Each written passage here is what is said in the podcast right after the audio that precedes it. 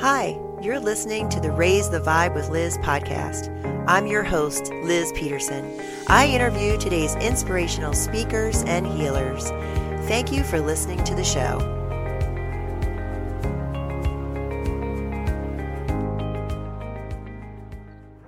Hi, everyone, and welcome to another episode of Raise the Vibe with Liz. I'm your host, Liz Peterson. Welcome to today's show. I'm so excited to have Amanda Kelly on Raise the Vibe with Liz today.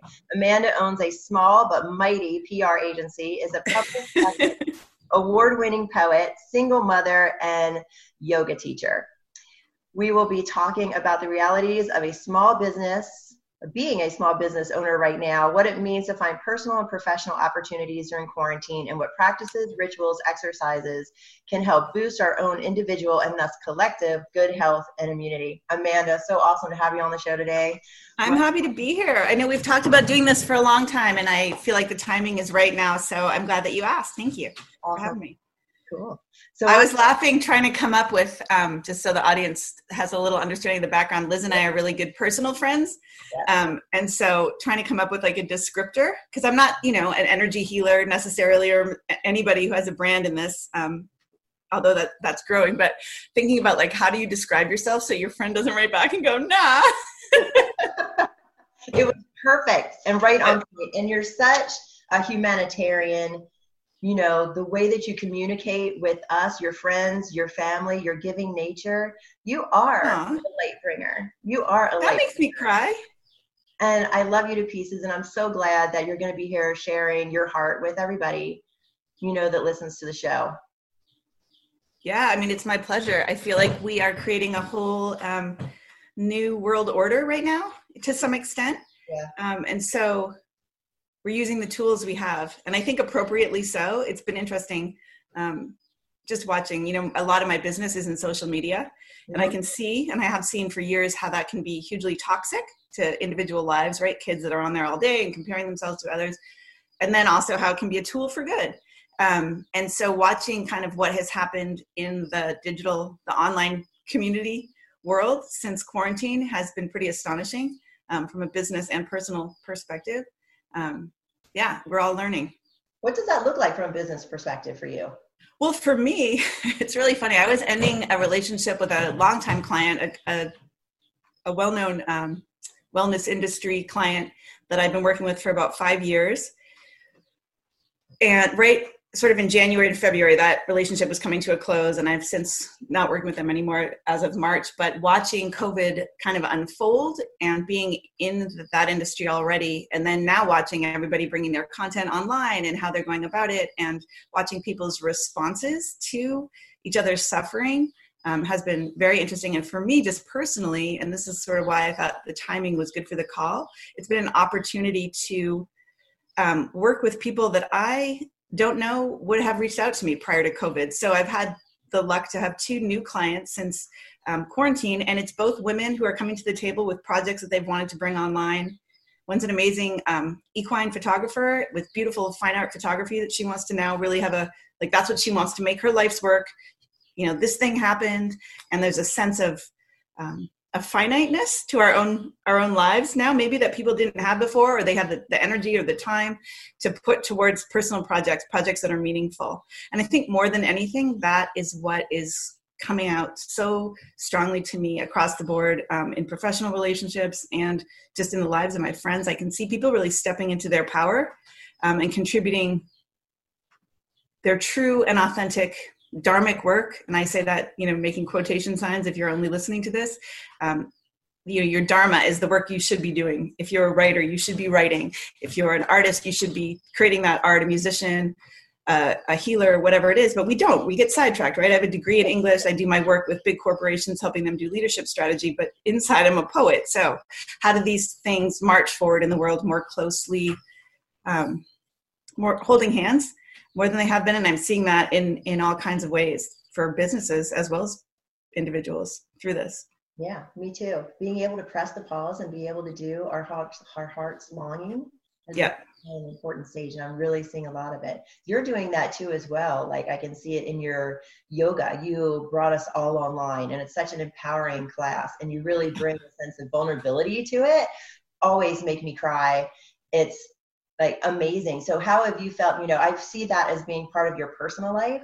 So how has, you know, bringing this technology, you know, using this new technology and bringing your gifts, you know, and sharing them with your friends and everything, how has that affected how you're like functioning personally? Well, I think it's interesting. It, it all feels like the path sort of unfolded before me, um, and then COVID, right? So it's not like I said, oh, now I'm going to start teaching this community class once a month. You know, I got my, um, I finally went and got my yoga teacher training certification after my triplets left for college. And I thought, okay, I had, that was a little bit of a, I went from five kids to two, um, both who were teenagers. And I was able to get some professional development in areas that were interesting to me, not just about bringing home a dollar. I mean, I got my um, yoga teacher certification primarily, so I had a deeper understanding of the practice for my own self but then i you know taught occasionally in seattle and i went to work for a big um, online yoga group and that was very separate from my personal practice. So last fall i think trying to get back to a place of um, sharing the practice of yoga which for me is not about flexibility it's about uniting mind body and spirit. Um, i did i didn't have any money in december so i said i'm just going to teach a community class for all our lady friends around solstice and uh, raise some money for Dove, which is a Vashon fundraiser for domestic violence. Um, situations. And so people showed up and it was really beautiful. And everybody said, We should do this every week. And I said, Hell no, Sunday mornings are sacred to me, but we can do it once a month. And so it was really beautiful in April, which was our first quarantine month, or maybe it was March, I don't even know. Um, we, we were able to take the same group of people and move into a, um, a digital space and connect with each other, right? Make eye contact, and it's the same flow of vinyasa class and i think those kind of um, interactions are what we need right now to sustain us. It's not ideal. It's not the same thing as being able to like place my hands on somebody's you know brow at the end of class or give a hug but it is what we have. And uh, what i've been blown away by across the board um, is how many people are showing up to contribute what they have to offer right? So people that i mean i have a dear friend who makes a living in a hospitality industry and as a performer, right? So where are those wages? Those are the first two to go in all this. Who has now really stepped up and is sharing, you know, important information in a communications way about what's happening and stepping more into kind of a producer role and sorting things out and bringing her strengths. I mean, she doesn't have a lot of money to give to funds, but bringing her strengths to the table and learning to do things differently. Um, and that's happening all over the place. Yeah yeah. Beautiful to watch isn't it? How everybody's stepping up and it is and it's amazing because in the midst of all this people's growth and i know i i always sound i feel like i need to acknowledge the fact that i sound like i'm dancing on the grave of the world. It is not that. What's what's so truly astonishing to me is that in the midst of huge personal struggles i mean people who have just lost a loved one or who worried about um, like I can't get my hands on four out of five of my children, right? I can't see them right now. One works at a hospital, one works downtown. It wouldn't be safe. And all those things are real. I mean, I ache, I ache to be in their physical presence, right? And people who have lost family members and having no income whatsoever, no idea. In the midst of all that stuff, deep personal um, growth cycles and all this information we're being flooded with about the rest of the world and our futures, they're still contributing yeah and so my hope is that in this conversation and who knows by the time this airs what will what will it even look like right like we couldn't have predicted this week four weeks ago so i don't know when this comes out in may i think you said but yeah. what what we're looking at then and what challenges but i think um, what i really wanted to talk about on this call with you was how important it is for people to be where they feel like they are like you know put like right hand on heart left hand on belly and breathe into being energetically aligned with how they feel. Because i think this whole quarantine situation and this um, what i hope is the beginning of the shaking of the edge of this dying capitalist patriarchal culture right? It's going to be super uncomfortable. And we have got to know how to manage our own physiological stress responses and all those things. I mean we are mammals right? We do um, we were not designed to live in 24 hours of bad news. So be where you are and use your body and and how how that can be helpful. And in the larger picture you know the more immunity we have through things like joy and creating and being in alignment with our dharma and resting when we need to and moving our bodies all those things create immune health as much as you know elderberry syrup or whatever other things people can do i mean i think the more self work we do it helps the entire world. It helps the collective. So, what advice would you give our listeners? Like, what are some of the things that we can do to just be where we are? How do we listen to that inner voice inside and follow? It's hard. Um, it's. I think it's a thing that, like now, when I sit down to meditate, I can be in it. You know, a few breaths in and stay there. Um, and and feel relaxed. When i started meditating i literally told myself i can sit for one song and i always choose like the shortest possible song like the two minute and 23 second song because i knew i could do it. And then i felt really like i was an advanced meditator when i went to some krishna das song that was seven minutes long you know? Like holy shit i'm really meditating now. But i think people are aware of where they need to be and it's the discongruity of what is expected of us to be producers or to be homeschooling our kids while trying to work from home while still having a clean house like all that stuff. And just cutting yourself some slack is the first place to start. And acknowledging that imperfection is super valid um, that nobody knows what's going on and that that deep uncertainty will be best served by resting if you feel moved to rest. And i also really think that if people can get their heart rate up a few times a week whatever that looks like even if it's just you know if you're in a chair in your living room dancing that's as much space as you have then do it um, because we are herd animals that are separated from our herd primarily um, we're in these little core groups but that's not how we're designed not how our systems work mm-hmm. and so getting into that um, that rhythm of burning off some of that residual stress from how we're living through movement is incredibly helpful and practical. And I also think not immerse- every morning. Every morning. Run every morning is amazing. And it can, it that running, that movement, that walking, that getting on an elliptical if you have one in your house, just discharges all of that pent up energy, that fight and flight, you know, yeah. everything that's coming in. If you sit down and watch the news, I try to do it only once a week now. But it is you have to go for a walk afterwards or be in nature just to yeah. dispel you know everything that's going on right now. Yeah so i think that would be my number one. If i could if i could have everybody do two things one would be to like get their heart rate up for 20 small minutes once a day maybe early in the day and also to um, put some pretty strong boundaries around news cycle uh, and what you're miring yourself in right? There are plenty of opportunities have news flung in our face. I mean, I go on Facebook for work, yeah, because I've run a bunch of social pages for people, but also to see what my friends are doing or checking in with my kids, whatever. And there's so much, I mean, the same people, it's interesting. I see the same people that always say, I can't wait till I'm going to finally make it to yoga this Sunday. I'm going to come. And they don't come. And then still feel bad, right? It's a really hard cycle to get out of. So I think that news cycle is still is one of those things too. It's easy to stay entrenched in it and then it makes you feel more despair and then it's harder to pull away from it because you are kind of feeding that beast. And it's good to have really clear bookmarks around how you're going to approach the news and what news you're going to let into your psyche. Like I have so far, I'm fucking super proud of this, avoided listening to the person who is serving as the president voice this entire time. Like if it's a video, I scan past it. If it's some bad lip reading somebody made, I scan past it. Like I don't want to hear them talk. It's super irritating and it puts it makes me feel toxic, right? So I get a negative charge from it. I don't fucking want it and I don't have to have it. I can still go to news sources, right? When I'm ready for news, I get online and I read uh, the Guardian that I subscribe to or BBC Communications, you know, something reasonable. Um, but yeah, it's tricky. Yeah, it's tricky. It's great. That sounds like great self care. And that's great advice for everybody who's looking, you know, how do I self care right now? That's perfect. How does your PR agency help you in your life? And what skills carry over, especially in times like this? Well, it's interesting because I feel like more than ever. So, my clients have been over the years kind of um, moving in a direction of people who, who are contributing, um, you know, writing books or being speakers, people that are in that universe. Um, I have a client downtown that does a lot of work with um, like Russell Wilson's foundation and how do we serve under resourced kids this way. And so that kind of work is where the business has been heading in the last 10 years. Um, so I'm really pleased about that because I want, I mean, I have to earn a living, but I also would like my livelihood to be supportive of general good in the world. I think this um, opportunity, like this thing that's happening in the world.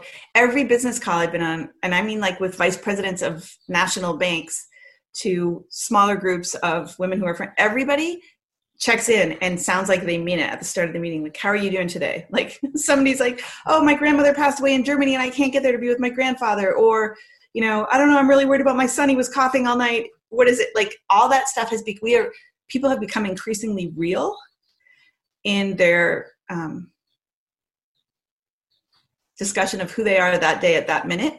And i think that is an incredibly important piece. And at least in my work I, I feel like i've worked with so many healers and yoga teachers and in this universe that some of the coaching has come through you know? Um, like the very same book that i spent time promoting had information in it that now this new client needs to hear which is like you get to step into this right? You can let that other story you've been telling yourself your whole life about how you suck for x y or z reasons and actually state out loud and proudly this is the work i want to be doing and this is how i'm going to do it right? So the worlds of business and self-care and wellness and global healing are all starting to create a different kind of net i think that is way beyond just profit and loss.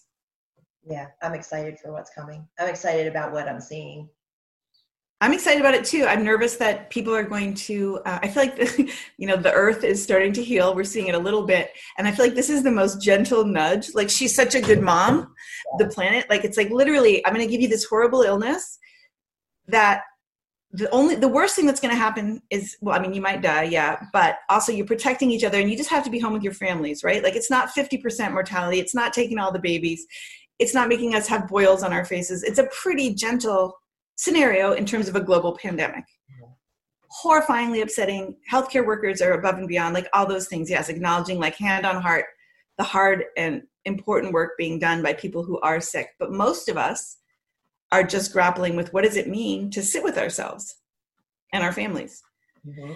And it's bringing people to their knees.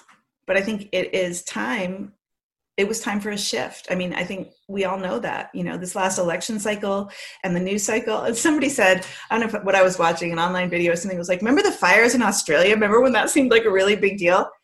Horrifying deal, still massively impactful, but it seems like we're way beyond that being the biggest news. And so I think just the the way it was all starting to spin bigger and bigger and bigger, it was time for like enough like if the world was my i mean at one point i had five children under six living in my house right? And they would just get afternoons where it was so nutty that i'm like now we're all going to our rooms for half an hour. Me too.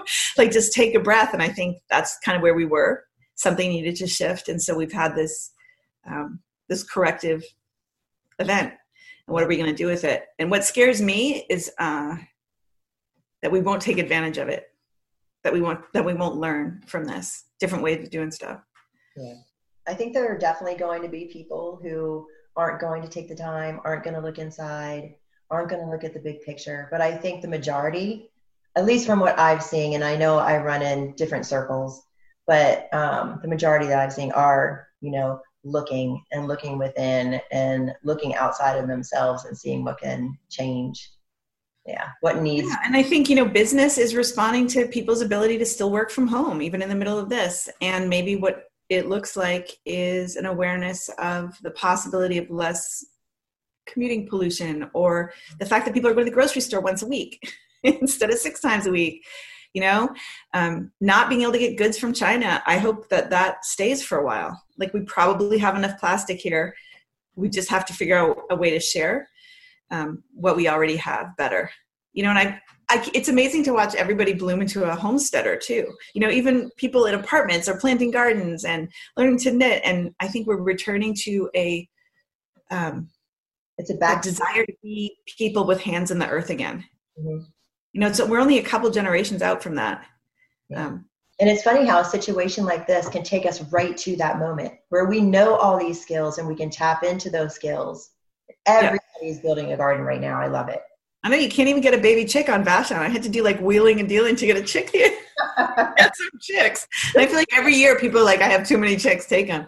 So I think, you know, the other thing I want I want to say about where we live, which is an amazing and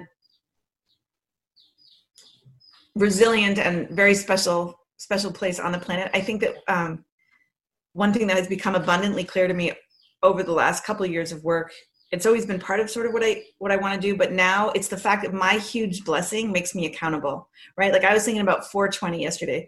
I live on an island full of deadheads. Pretty much everybody's high all the time, I think.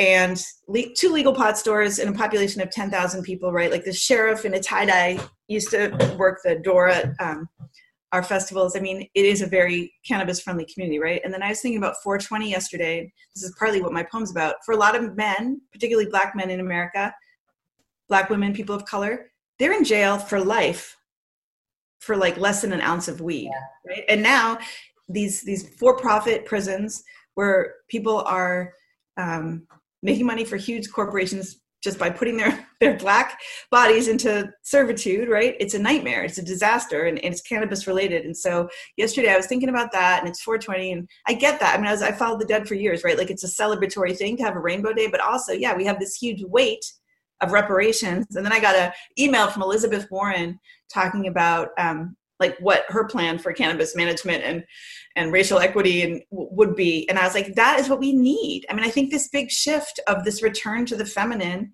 um, you know having really strong practical female candidates that everybody's like they can't get elected. I'm like it is time for there to be a restoration of balance. The, the entirely male centric white male centric i mean i have four white male sons. I love them right? I yeah, i love I love all men. I love white men. They're great, but it's time to to have some balance, right? I would like to see some women leaders in power. Look at New Zealand right now.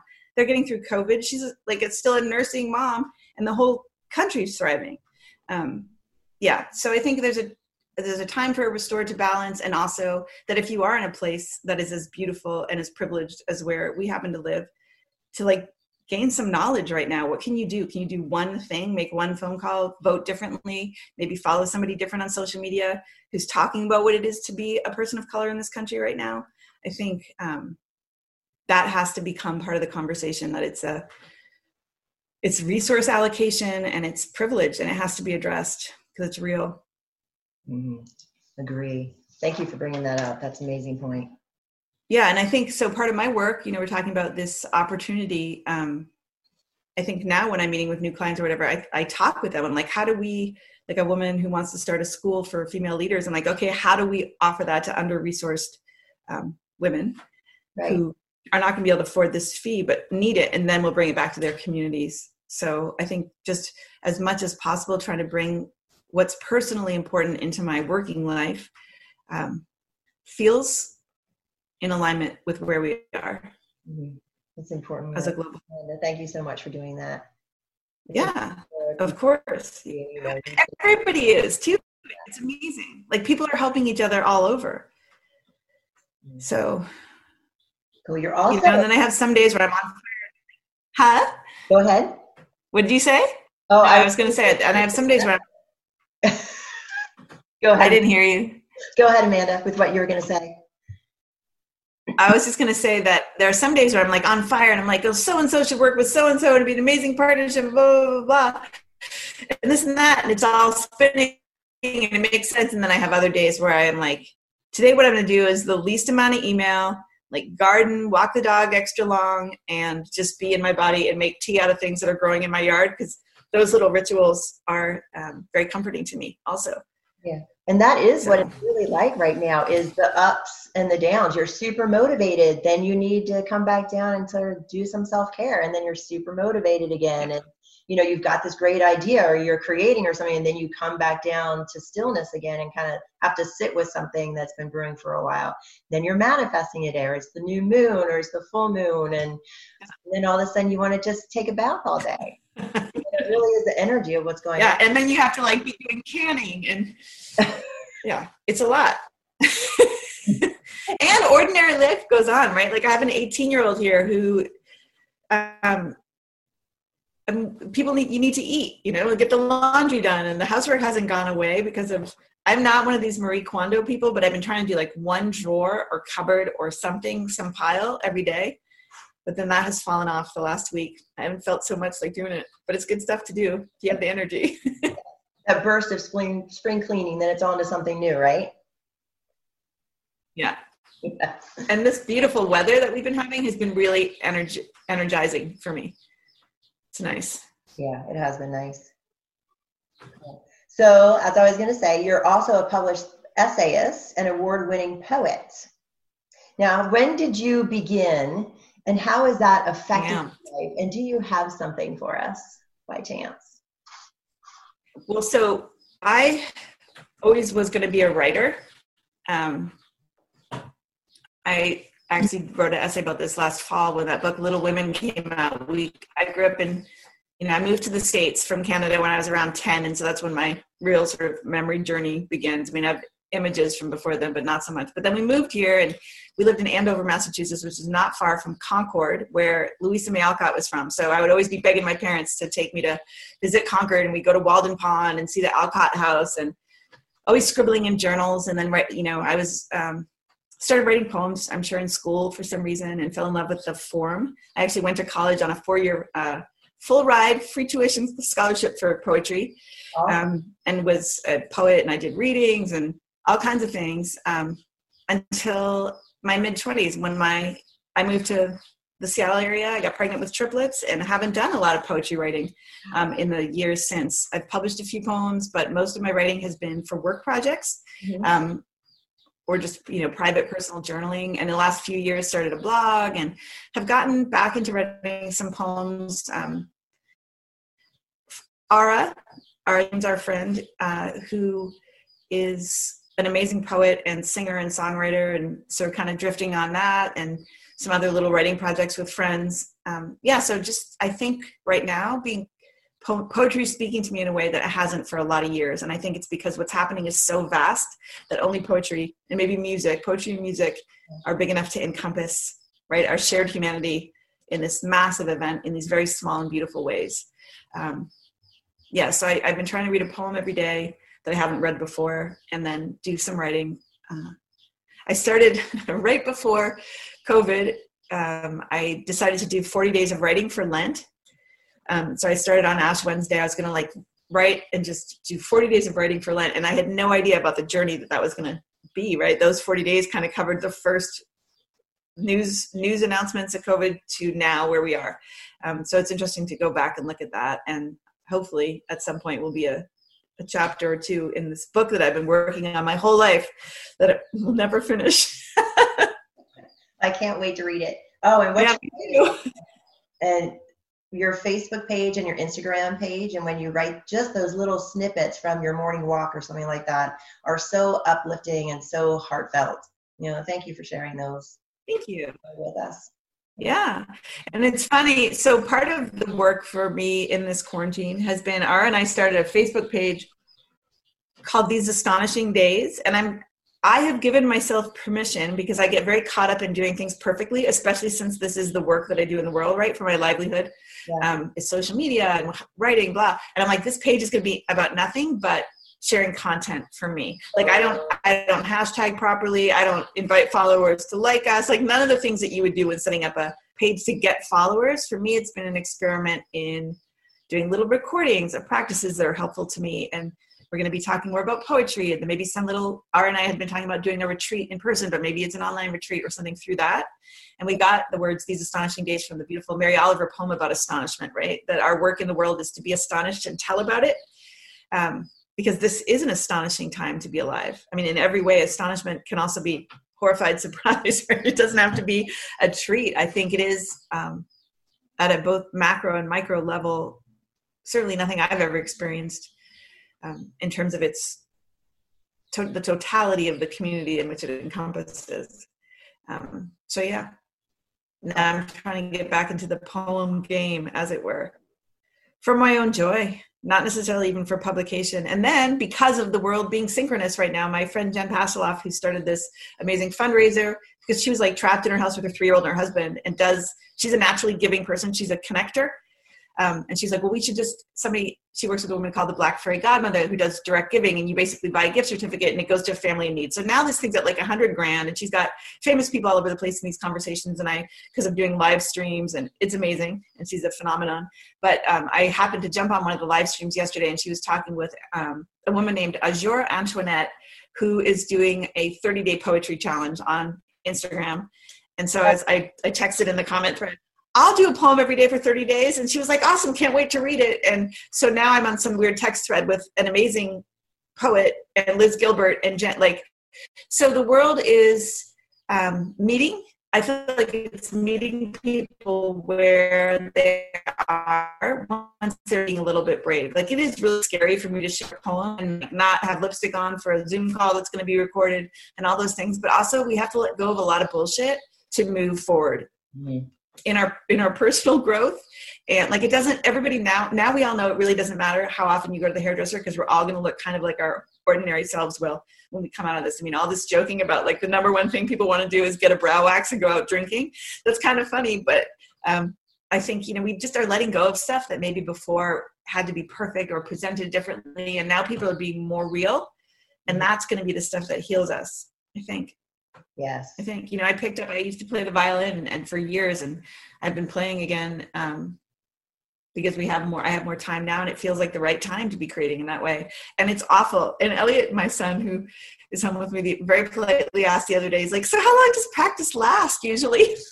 I was like oh, you so oh that's sweet and it yeah, really- I think whatever wherever you can find pockets of joy that involve creative energy and movement energy and love energy, right? Like I had these baby chicks, I'm completely in love with them, like as beings, because they're so clueless and sweet. And so I think any any pockets of joy you have in your day, I don't know, maybe it's like a house plant you super love or a smell, like any of those things, embrace them. That's part of the human experience too, even in hard times, yeah. even in um, yeah, really challenging times. Yeah, then speaking of challenging times, you being a small business, and we're seeing all the small businesses on Vashon um, struggling. What or how are you feeling the realities of what's going on, and what advice do you have for small businesses out there that are struggling as well?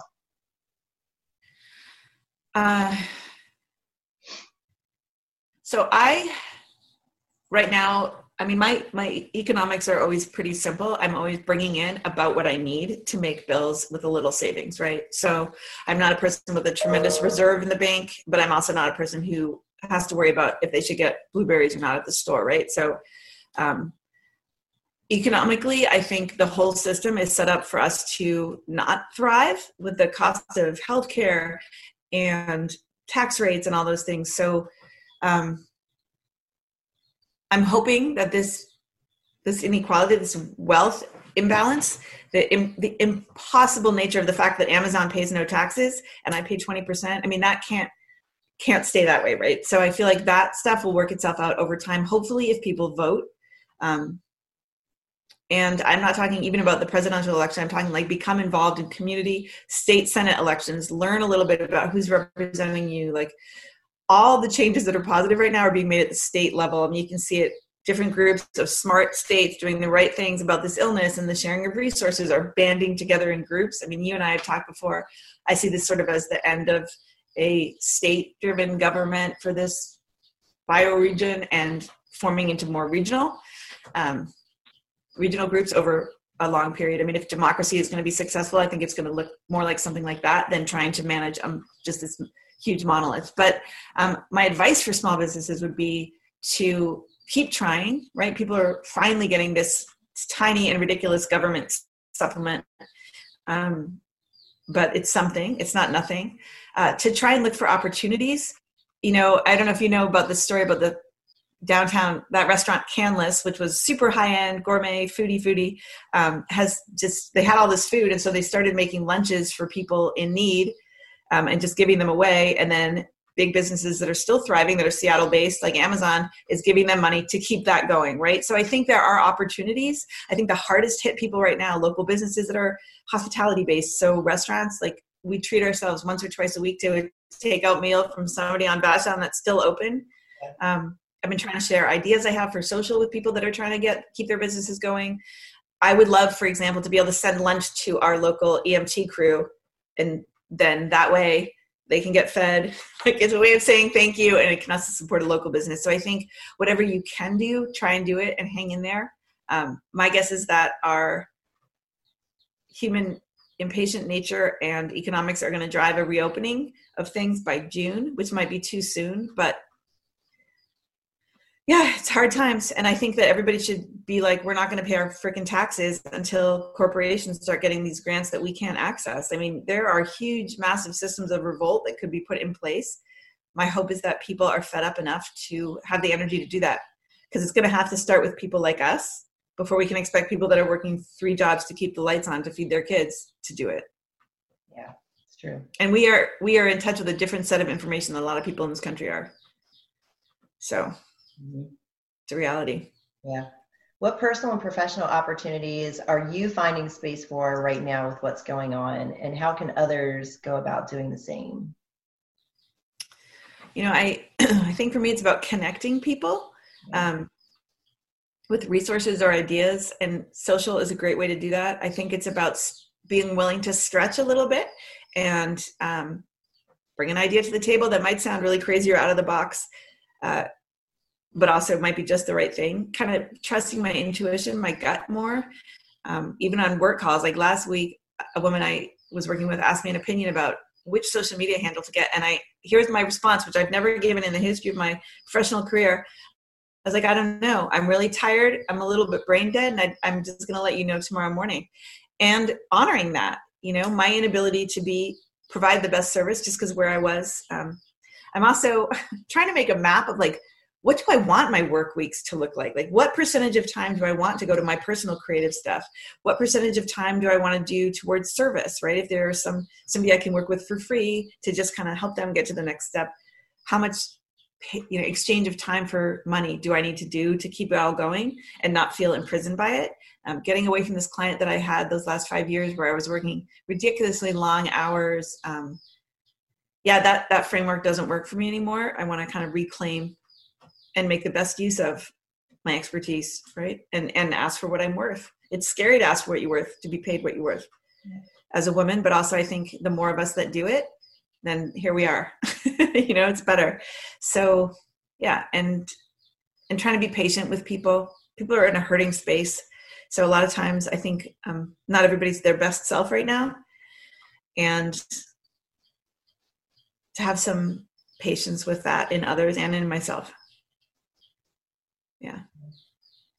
And thank you for pointing out you know that we can look at our lives now that we've pressed this pause and we can say hey you know i'm not in the right space right now. Let me check in with this you know in the morning you know and that sort of thing. And i think that these are things that are going to carry on into everyday life. You know hey do i really need to go to work you know for eight hours a day? What portion of mm-hmm. that can i do at home?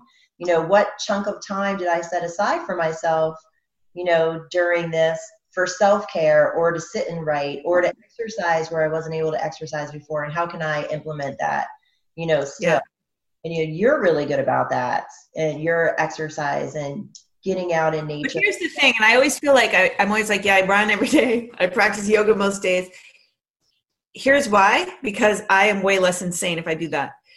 It's not because it is a particular pleasure for me to get up at 5.30 on a rainy morning and head out into the forest for a couple miles I'm blessed that I'm able to, you know, I live somewhere that that can happen, but I, like anyone else, be like, oh, it'd be so nice to stand, but, but it feels so much better over the course of the day. And if there's any wisdom I've gained over 50 years of life, it's that practice means you do it anyway, right? Yeah. It, yoga, the whole point of yoga, the physical practice of asana was to become um, comfortable with discomfort, right? You take you take a pose on a mat, you're able to hold it and breathe through it, right? That carries out into the larger world. I mean, I think any kind of spiritual discipline or physical discipline, you just have to do it. You have to get the question piece out of your brain. So whether it's I'm going to journal every day for 40 days or I'm going to wake up and go for a run every day, like just just do it because we are really good as as a species of talking ourselves out of right thinking and uh, right right doing by our thinking. So you know, for me, it's almost like a discipline. Like, how am I going to discipline myself to self care? You know, I know. Uh, to feel it sounds crazy. You know, so I have energy and I have lifted up myself so I can give out into the world or to my yeah. Family, even if it's just to your family. Yeah. You know, refilling your cup. Yeah, refilling your cup. And I think it's important too to to to understand your cup well enough to know what real refilling looks like, right? for me, I very rarely watch TV. And so when I finally do watch a film or something, it feels like it's usually something that's pretty nourishing. But I think also what can happen is people think that self-care is only pleasures right? So maybe self-care is not always lying on the couch eating a pizza and watching a movie. Like self-care can sometimes be super uncomfortable. For me self-care is making a budget every month and like putting my tax money in the bank and being clear on all my paperwork. Like the tedious shit that is boring about running a business but it's self-care that i can go and look at my billing records for 2019 in an organized way and not freak out about it. So the discipline of getting up and doing writing if you feel called to do that. I mean, every musician in the world knows that it's not that fun to practice, but you're not going to fucking rock it if you don't practice.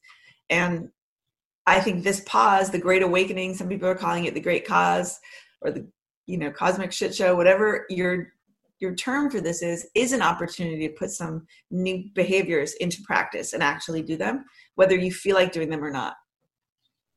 Yeah, amen, sister yeah i mean that uh, the whole recovery community right? There's a line um, everybody that's sober there's a line in the big book that says something like um, regardless of how i think or feel and i think that's true. If it's a decision that you've made from a place that is truly resonant with you and you know it's going to be for your better health if it's if you if you are convicted that you know that you need to get more exercise your, your body's craving it you totally get it you can you can do that. You can say i'm going to set my alarm every morning for seven and go for a 15 minute walk and just going to do it for one week and see how it goes, you know, and keep it in that. Don't make it be forever, but um, we're not particularly good at being good to ourselves in healthy ways as humans. And I think right now is an important time to figure out what ways you can serve yourself with. You're right. So you can go on and be of service to the world, which desperately needs people that are healthy and in their right mind. Yeah.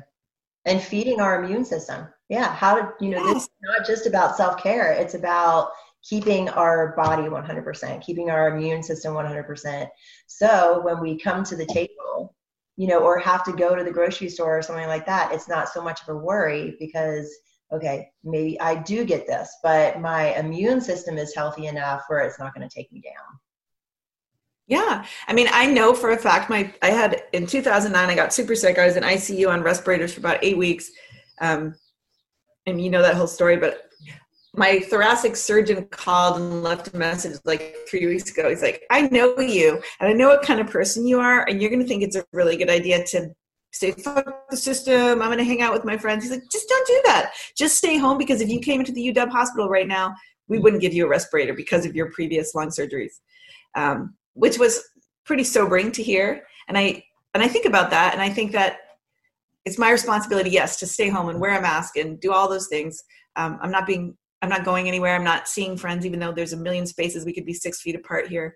But I still have to go to Thriftway once in a while. And I think um, that part of my personal immune health is doing these things, these practices, and healthy eating and all those things. Because the more individual health we have, the greater our collective health, obviously, right? Pre COVID, after COVID. Yeah.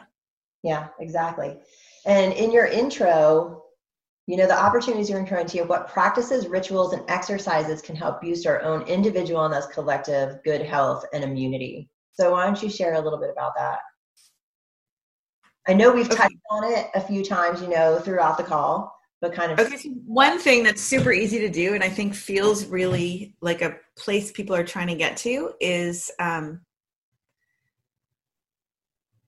because of the, it's spring and everything's growing like we do have an opportunity now to literally just place our feet like unsocked unsocked is that a word? No socks no shoes nothing.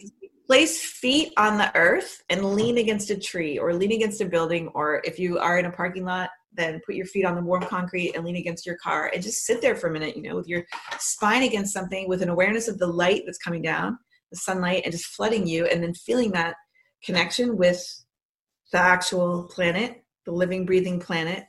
Um, I always say in yoga class, like we are a conduit, we are the bridge between the divine and the terrestrial.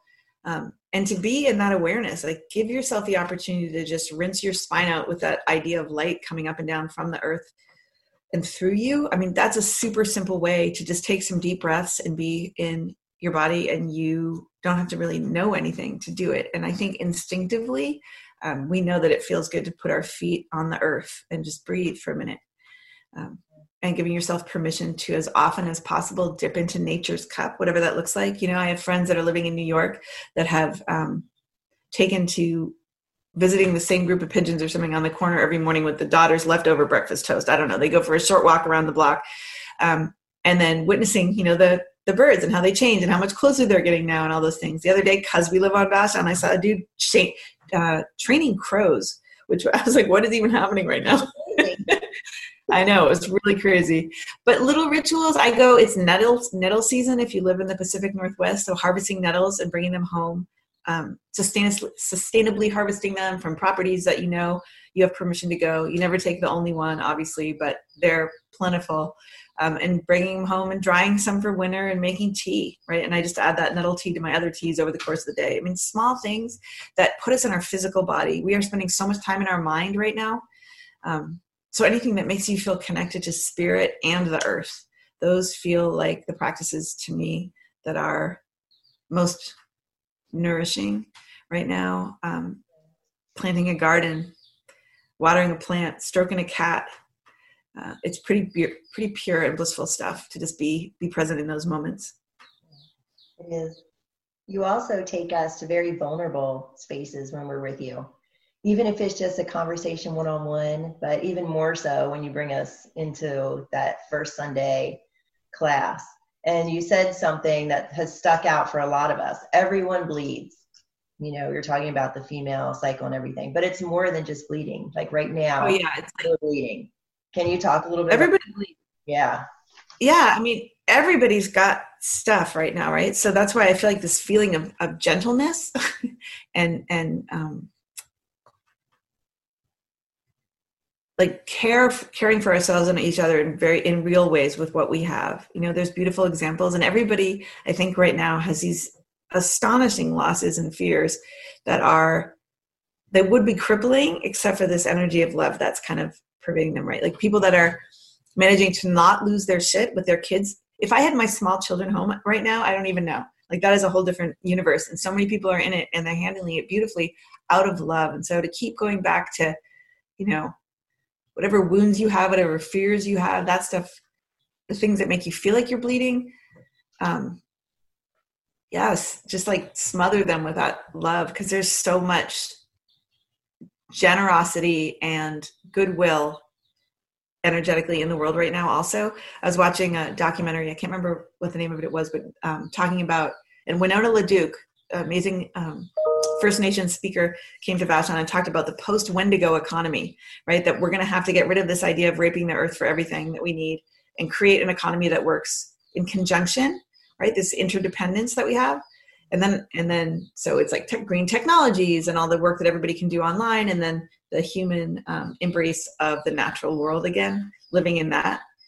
Um, so any anything you can put towards being there and then seeing like fractals and how the interwebs actually look like the capillary root systems of trees it's pretty amazing right. how those things are just waiting for everybody to pay attention. They're like hey we're here you know?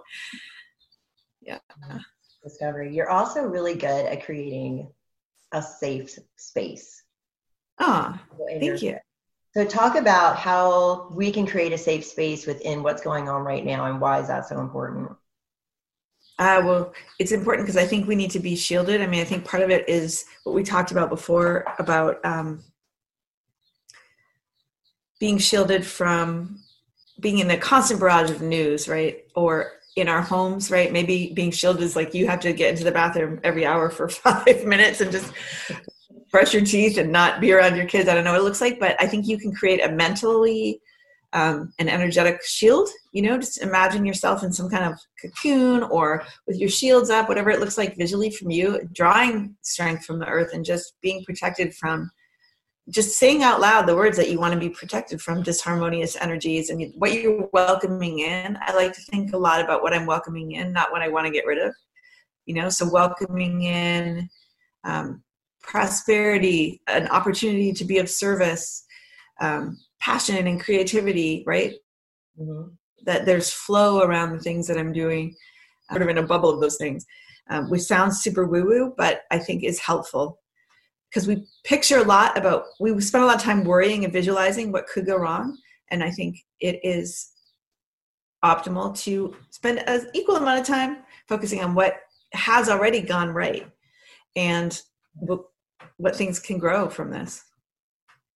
Yeah. Along those same lines, you know, you're speaking about, you know, kind of the magic and the ritual that you bring into your life, you know, whether it's the season, the moon, you know, what role does that play in your life and how would that practice like benefit us today? Oh my God, it's huge because I feel like more, I mean, the older I get and the more I learn about natural you know biology environmental science and more i learn about spiritual practices and different cultures ideas of gods. I'm like oh my god it's all the same thing. We are one unif- we're one organism. We are so codependent and we have gotten so far from that and how we think. Um, so for me just any awareness of the rhythm of the seasons is powerful. It seems like um, getting to know a particular walkway or path or tree or plant i mean there's a million ways to do it. Uh, that's powerful magic. And I was digging in the garden the other day and I pulled up all these worms that were like the healthiest earthworms in the world. They'd be like a feast for a seagull or something. And I was thinking about all the unseen things that happen that support us, right? The the rhythm of the waves and gravity and the way the plants come up without us having to do anything but sow the seed and just there's a million ways in which we are supported and served and nature to me always brings that very clear and allows me to step outside my personal individual like i have some hard things right now, some heartbreaks. You know, there are certain songs I cannot listen to right now, but then also to be in the world, you realize how finite we have always been as individuals and how infinite the, the harmony of things is. And that's most visible in the natural world for me. Agreed. You're also very caring for others, whether it's taking a fleece to a friend, you know, who's working outside and she's cold, or being a wine fairy to another friend, you know. That is so funny. I'm like, I literally never want anything with drinking and me online because I just think why. And then I knew that she'd run out of wine, and Dan was so well stocked. So I was like, at Thriftway, and I was like, I'm going to buy a box wine and leave it in her driveway. awesome. wine fairy.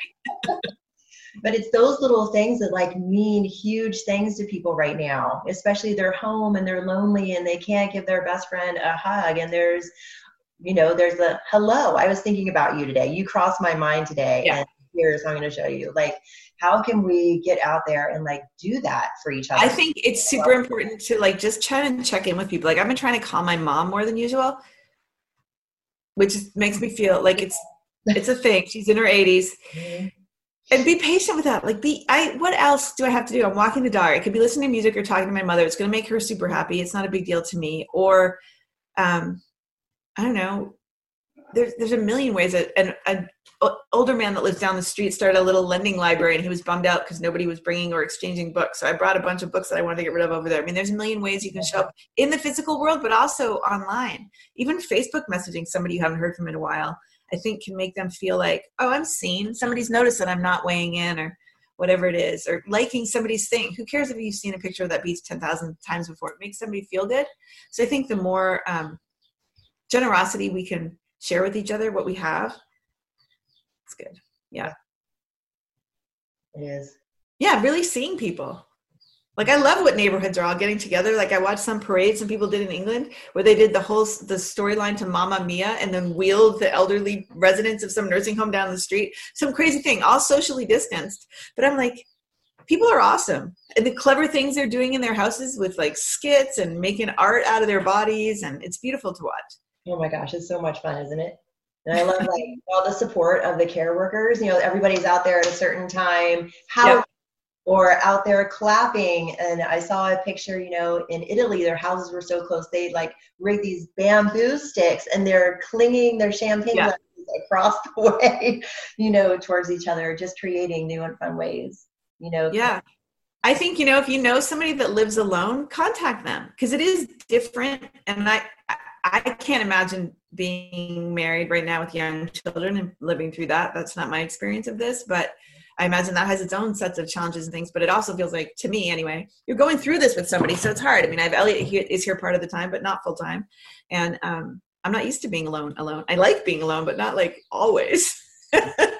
so it's it's been a getting used to, it. and I really appreciate it when people like our friend Patty uh, dropped off some pear tree blossoms on my back deck with a jar of sauerkraut she'd made. Just like a little thinking of you, you know, those kinds of things um, mean mean the world. Yeah, they do right now, don't they? Yeah. And there's that shows us there's still little ways that we can still say hi and connect and you know and she's totally. walking off your porch. You know, there's not even six feet. So there's like, hey, I was thinking about you, but I know we can't be around each other right now. Yeah. And I and I love that, you know, people are staying home and being respectful out of love. And I just keep coming back to that. Like people will get through this. It's gonna be okay. And I think some good will come of it. Um, and uh, so much sorrow too, but hopefully we can use it as an opportunity to see how much how much value there is in each other's company, real company, like hug company. the beautiful thing that you want to share to finish up our conversation today, what would it be? Although what you said was beautiful just now. I would just encourage people to, yeah, just close their eyes, be aware of the spot between their brows. That's their intuition. You know, touch it, engage with it if you need to, or your hand on your heart, and then um, you know breathing deeply into your stomach into your core your your lower chakras and seeing what you need and asking yourself that when things seem overwhelming or you're unsure because there's great uncertainty but there always has been great uncertainty right? It's always all been finite. So i think in that is is immense possibility and so to try and honor that by acknowledging where you are and if one were to want to contact you or follow you on Facebook or Instagram, how can they reach you? So Facebook, probably the best thing is to go to that page that I started with Ara, These Astonishing Days, um, all one word. And then Instagram, it's just A-M-A-N-D-A-C dot Kelly. So Amanda C. Kelly. I mean, I'm pretty easy to find. If they can find you, they can find me. So I think, yeah. Awesome. I mm-hmm. would say my website address, but I'm like my website is like the cobbler's children that have no shoes. it needs some work funny. I'm sure they wouldn't mind when they go see it, and it's a way to find you. Yeah, cool. It was yeah. awesome. So. Amanda, everybody, Amanda Kelly. Oh wait, I forgot to read my poem. Oh, Liz, yeah. I got to read my poem. Thank you so. All right, we can end on my poem because I was going to end our conversation. Be brave and do it. Okay, and it's okay. I'm going to just say it was I written yesterday and hasn't been proofed or anything, but I was going to just be brave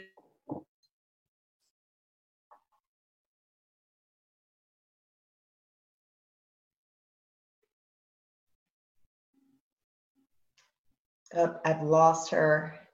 Amanda, you still there? Can you hear me?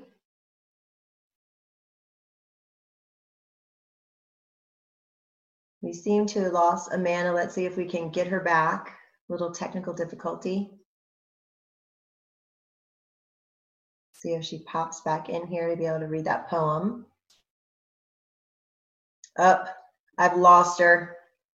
Everybody, thank you so much for joining me today on Raise the Vibe with Liz. It was such an honor and privilege to have my friend Amanda Kelly join me today. And I hope you guys enjoyed all of her fantastic information that she shared with us and her tips and tools and exercises and her heart. Thank you so much for joining me today on Raise the Vibe with Liz. And remember to get out there and raise the vibe. Thanks, everybody. Have a great day. Thank you for listening to today's show on Raise the Vibe with Liz. If you like this content and want to support me, please go to Patreon at Raise the Vibe with Liz or click the link in the description of this show. And remember, change starts with you. So get out there and raise the vibe. Thank you, everyone.